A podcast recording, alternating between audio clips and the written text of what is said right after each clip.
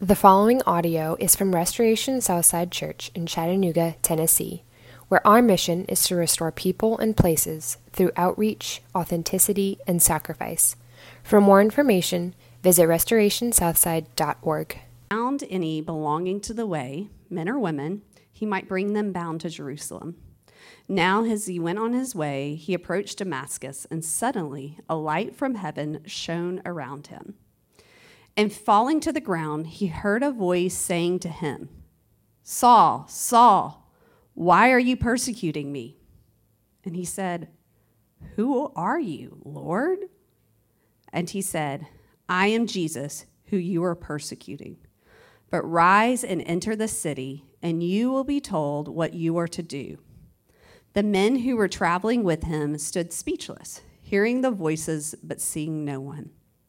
Saul rose from the ground, and although his eyes were opened, he saw nothing. So they led him by the hand and brought him into Damascus.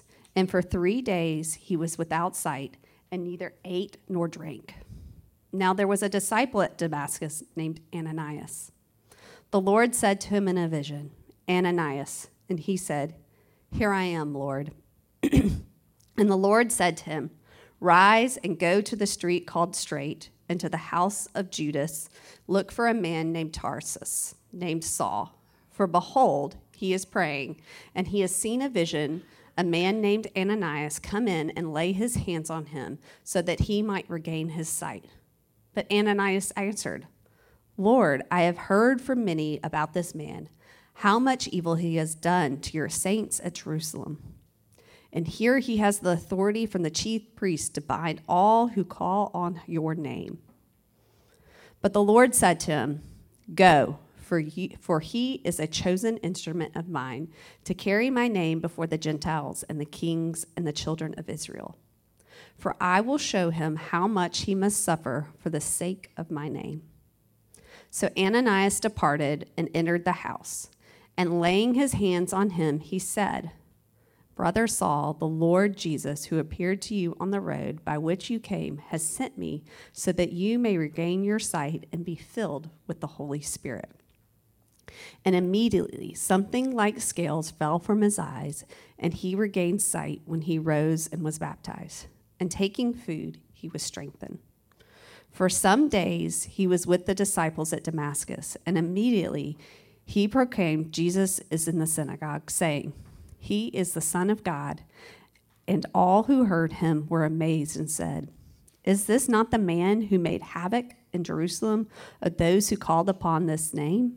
And he has not come here for this purpose, to bring them bound before the chief priests.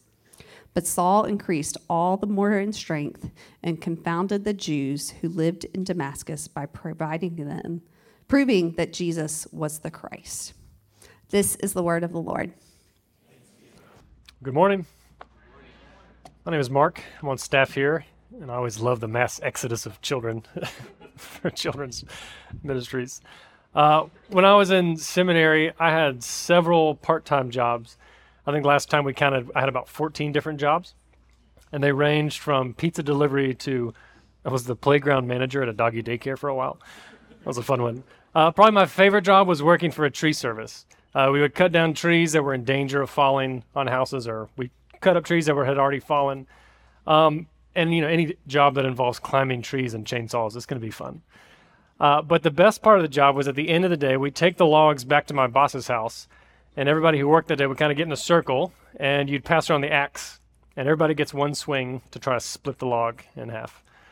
Uh, and if you've, I don't know when the last time you split wood was, but it can be a very polarizing experience you can either feel like as burly as Paul Bunyan if you swing it and you know both of the pieces go flying, kind of like when uh, Captain America just rips the log with his hands.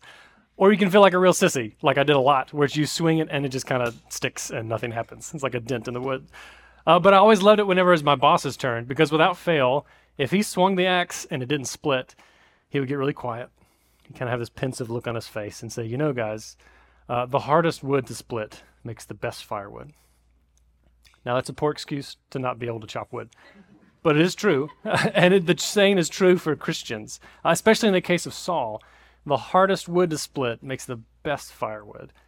Saul was so passionately against Jesus and his followers that when God finally breaks in and changes his heart, uh, he did a 180 and became a passionate servant for Christ.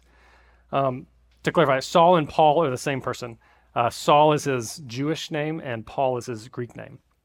So there's no denying that Paul's conversion here is dramatic. If you're familiar with the New Testament, you, you probably know this story. Uh, but we would be missing out if we didn't see this as foundational for how every Christian comes to follow Jesus. If you consider yourself a Christian this morning, we should see aspects of our own conversion in this story. And if you're here today and you haven't yet come to follow Jesus, you haven't put your trust in him, I don't want this story to intimidate you. I don't want you to feel like you have to be struck blind for the pieces to kind of click and for you to say, okay, yeah, now I, I can follow Jesus.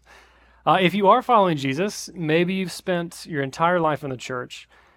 My hope is that you would not view your conversion as anything less than miraculous. What could possibly be more miraculous and dramatic than God the Son coming to earth, taking on human flesh in order to live a sinless life, obeying every aspect of God's law, taking on our sin, laying down his life for ours, defeating death, ascending into heaven, sending the Holy Spirit to indwell and empower his people, so that, as Paul's going to say later in Ephesians chapter 5, he says, so that Jesus could sanctify his people and present us to himself in splendor, without spot or wrinkle, so that we might be holy and without blemish. If you are in Christ, that is your story. Yes, Saul's conversion was dramatic and impossible outside of God, and it can seem to be very different from our own conversion experiences. But what I want to pitch at you this morning is that the mere fact that God draws any of us to Him in faith is a miracle. Our disordered loves, our sin, it blinds us to the reality that God is at work in every situation. Uh, and it's only by God's grace that our eyes can be opened to see the truth of the gospel. And so, with that, let me pray for us, and then we'll jump in. Father, we thank you for your word. We thank you that it's true, it's living, and it's active. And you give it to us because you love us and you want us to see you. And so, would you send your Holy Spirit, help us to see you clearly, help us to see ourselves clearly. We ask this in Jesus' name. Amen. Yay. uh, look back at verses 1 and 2. Uh, it says, But Saul, still breathing threats and murder against the disciples of the Lord, went to the high priest and asked him for letters to the synagogues at Damascus, so that if he found any belonging to the way, men or women, he might bring them bound to Jerusalem. So, what's going on here? Saul, or Paul as he's known throughout the New Testament, I'm just going to say Paul. Um, he has gone to the Jewish authorities and he's begged them for permission to go down and hunt and maybe even kill some Christians. Uh, to, to the early Christian church, what's known as the Way, which is a really cool name, I think. Uh, and just to be clear, Paul is not some like ninja assassin sent out by the secret brotherhood to take out Christians. He's just a really passionate, devout Jewish leader, is what was known as a Pharisee. And in his mind, he was protecting his beliefs. Right? He thought he was protecting God's name. And so when Jesus comes onto the scene declaring that he is the Jewish Messiah that God's people have been looking for for years and years, uh, he was not the Messiah that everybody's expecting. And so many of them saw Christianity as deviant and a danger to their religion. In other words, Paul thought he was acting in a way that was pleasing to God, but because God had not yet transformed his way of thinking, and not yet taken away his kind of hardness of heart and taken away his blindness to reveal the truth of who Jesus is, uh, he was actually acting contrary to God's will.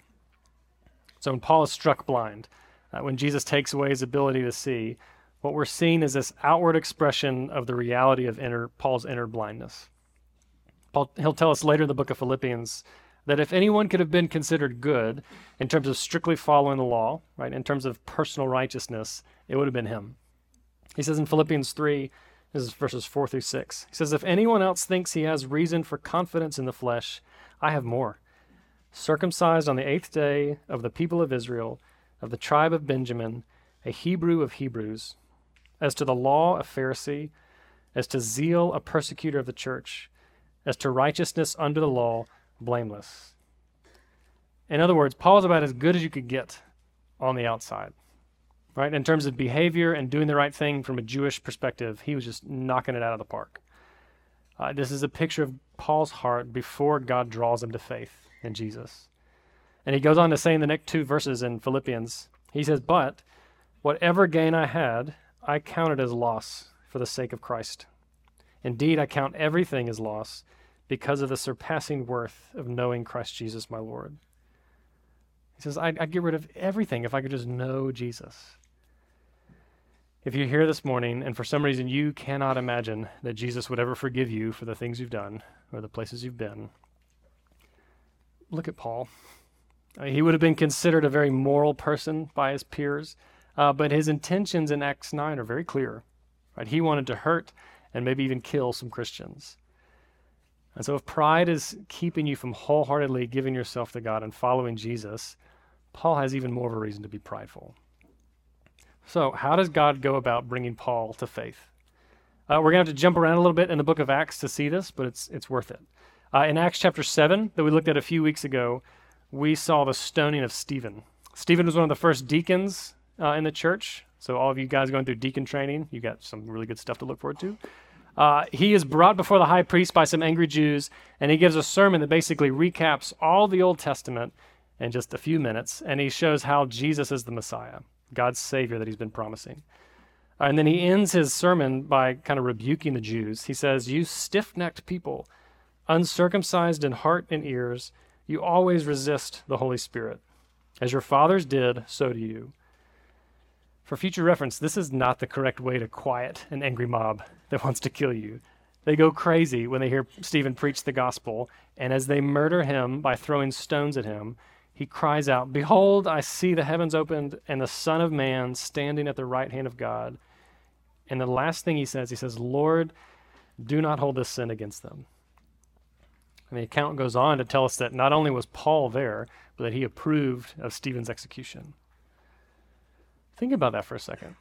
How did Luke, the author of the book of Acts, how did he have such a detailed account of Stephen's sermon and what was going on?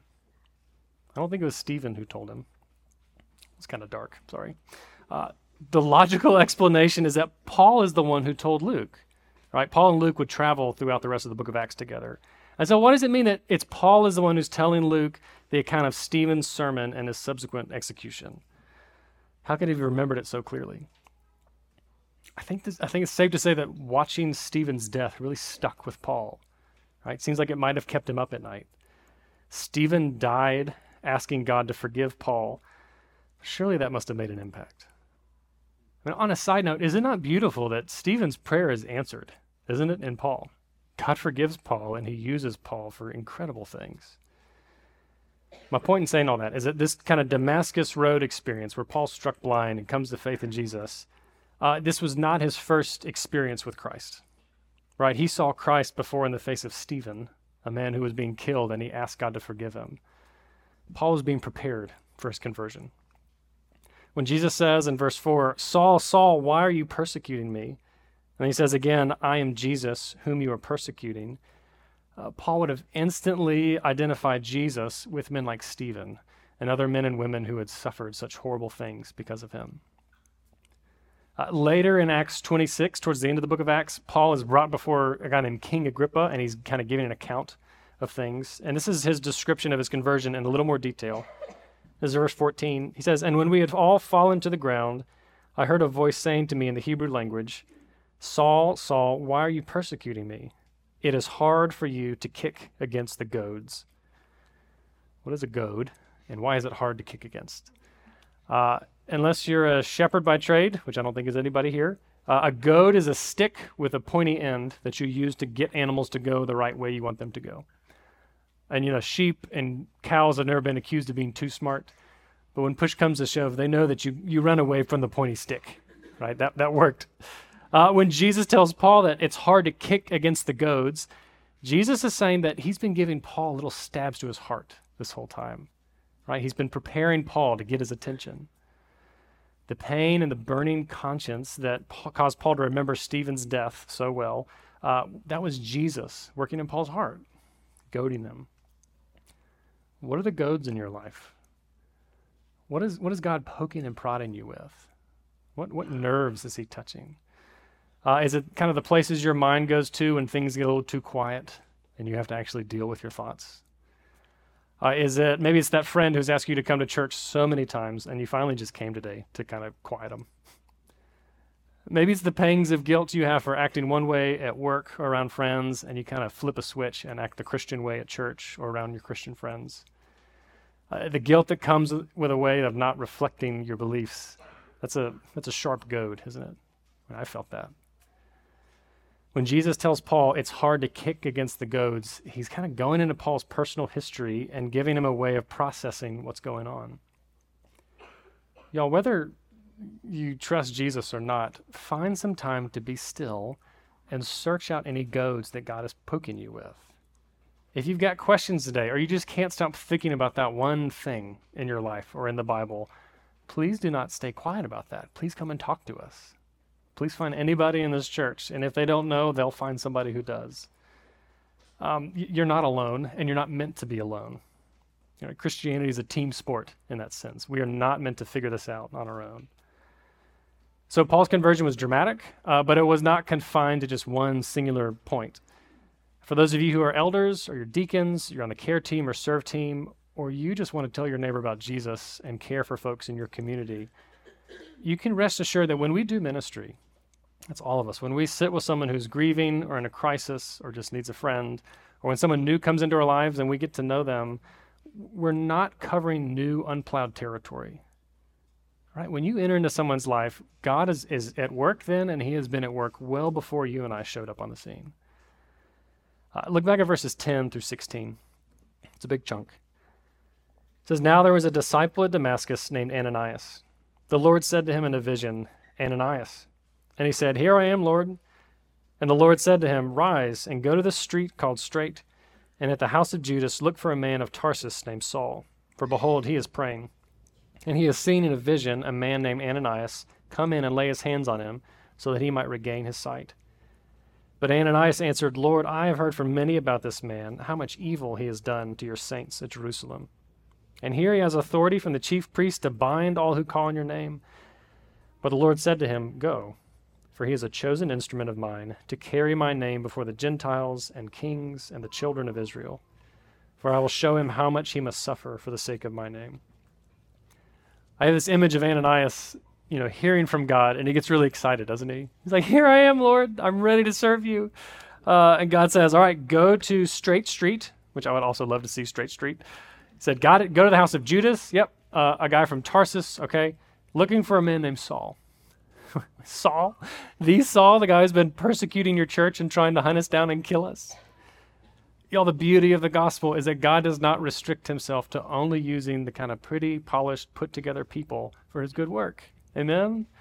Uh, think of anyone in the Bible besides Jesus, and we could probably find at least one way where they just blew it. They made a mess of it. Uh, you look in the book of Hebrews, in Hebrews 11, it goes through a bunch of Old Testament men and women saying how good they were. And all those people we know did some really bad things. Uh, but at the end of it, it says they were commended through their faith. It's not because of what they did or didn't do, they were commended through their faith in God. You are not always going to get things right. You are not always going to act the way a follower of Christ should. It is our faith in Christ and his work that saves us, not our works, not our behavior.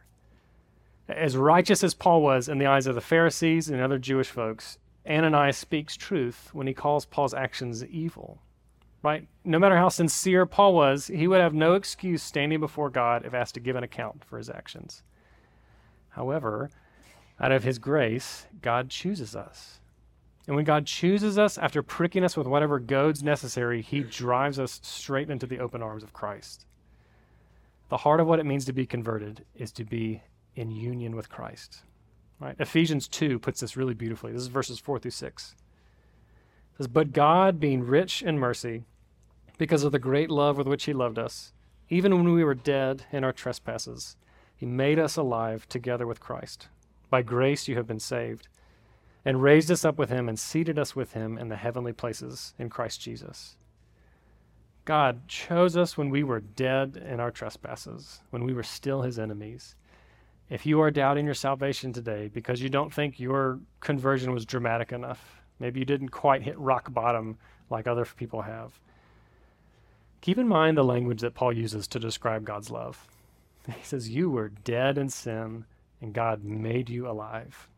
Right? There's no distinction between like a sinner and a really bad sinner, is there? It's just a dead sinner. Likewise, those who are now in union with Christ by grace uh, are alive. God chooses us and He gives us life. And when God gives us life in Christ, He brings us into community, into the body of Christ, into the fellowship of other believers. Look at this. This is so beautiful. This is verses 17 through 19. It says, So Ananias departed and entered the house. And laying his hands on him, Paul, he said, Brother Saul, the Lord Jesus, who appeared to you on the road by which you came, has sent me so that you may regain your sight and be filled with the Holy Spirit. And immediately something like scales fell from his eyes, and he regained his sight. Then he rose and was baptized, and taking food, he was strengthened. Uh, when Holly and I first got married, we were living in Charlotte. I was taking classes, and I had to go to Orlando to take a few classes. Thankfully, Holly has family down in Orlando, uh, but she couldn't come with me. She had to work. And so I was down there for like three weeks. And I'm pretty introverted now, but I was extremely introverted 13 years ago. Uh, and her family is not at all. And so I remember walking through the door, like knocking on the door, and I'm met with this just barrage of hugs and kisses. And, oh, welcome, come on in. You know, I'm trying to do the nice, polite thing. Well, thank you so much for letting me stay at your house. And they kind of cut me off. They said, "You're you're family, Mark. Come on in." Uh, and that was that was the theme of those couple weeks. I'd be like, "Hey, can I have this leftover pizza?" You're family, Mark. Hey, can I wash these clothes? I've been wearing this shirt for a week. You're family, right? Holly's family are not Italian mobsters. I don't know why I said it like that. Um, but Luke, Luke's account uh, and those who are with Paul on the road to Damascus, it says that they were they were speechless. They were struck down too, and it says that Paul didn't eat or drink anything for three days. And so it doesn't seem that far fetched to think that Ananias is probably the first guy who spoke directly to Paul. And what does he say? Does he accuse Paul and tell him he's, he's not worthy to be used by God? Did he make Paul feel like a second rate Christian? No. He says, Brother Saul, welcome to the family. Brother Saul, are you kidding me? Like, Ananias, instead of condemning Paul, instead of pointing out all his past mistakes, he comes with these wonderful words of life. Brother Saul. Uh, those couple of verses we just read, Ananias' interaction with Paul, is kind of just Christianity in a nutshell. There's prayer, there's power of the Holy Spirit, there's enemies becoming family, there's the blind receiving sight, there's baptism, right? That sign by which we are entered, we enter into this covenant community. Uh, there's eating food with your brothers and sisters in Christ. God does not let Paul be a Christian by himself. He's not isolated. And the first thing that happens is that Paul has an encounter with God's people. Right? Ananias is sent to him. As you follow Jesus, or if you're just starting out or you're thinking about starting out, there must be a community of people who can help you explain what happened to you when you start coming to Jesus. You cannot make sense of your relationship with Christ all by yourself. Like there's something that unique that happens in a group of Christians that doesn't happen if you're just out, kind of out in the woods praying and listening to, to music and reading scripture. As much fun as that is, and you should do that too. But there's something that just doesn't happen outside of corporate worship here. This is a call to be in community with each other. Right? Opening up to those you trust, kind of sharing the often embarrassing details about your life. Stick around after worship and hang out with people. Like we don't like lock these doors as soon as the worship service is over, and most y'all do stick around. Uh, get plugged into a city group. Have people over to your house to eat. Uh, go on a group hike.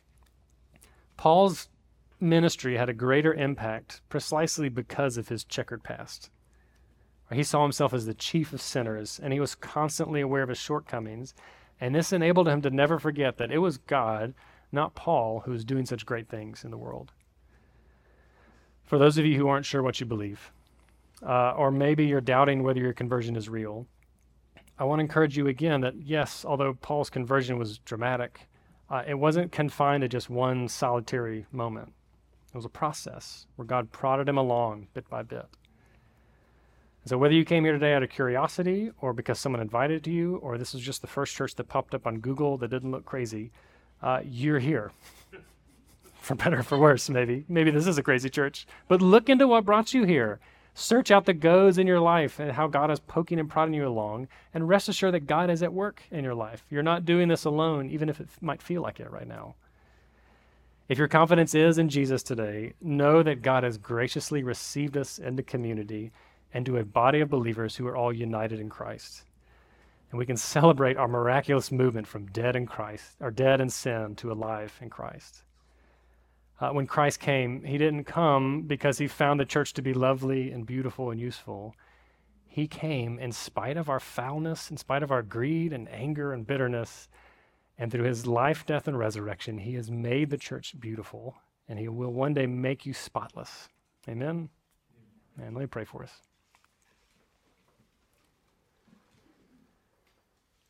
Father, we thank you for this beautiful truth that no one is so far gone that they are outside the reach of your grace. Uh, would you bring comfort to those who need it this morning?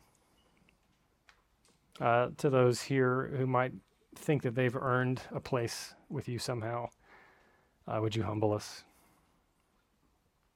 Would you give us the right perspective that it is all of your grace from start to finish? And we can thank you for when we do well, and we can ask forgiveness when we don't. We know that you always give it. We pray all this in Jesus' name. Amen. Uh, would you humble us? Would you give us the right perspective that it is all of your grace from start to finish? And we can thank you for when we do well, and we can ask forgiveness when we don't. We know that you always give it.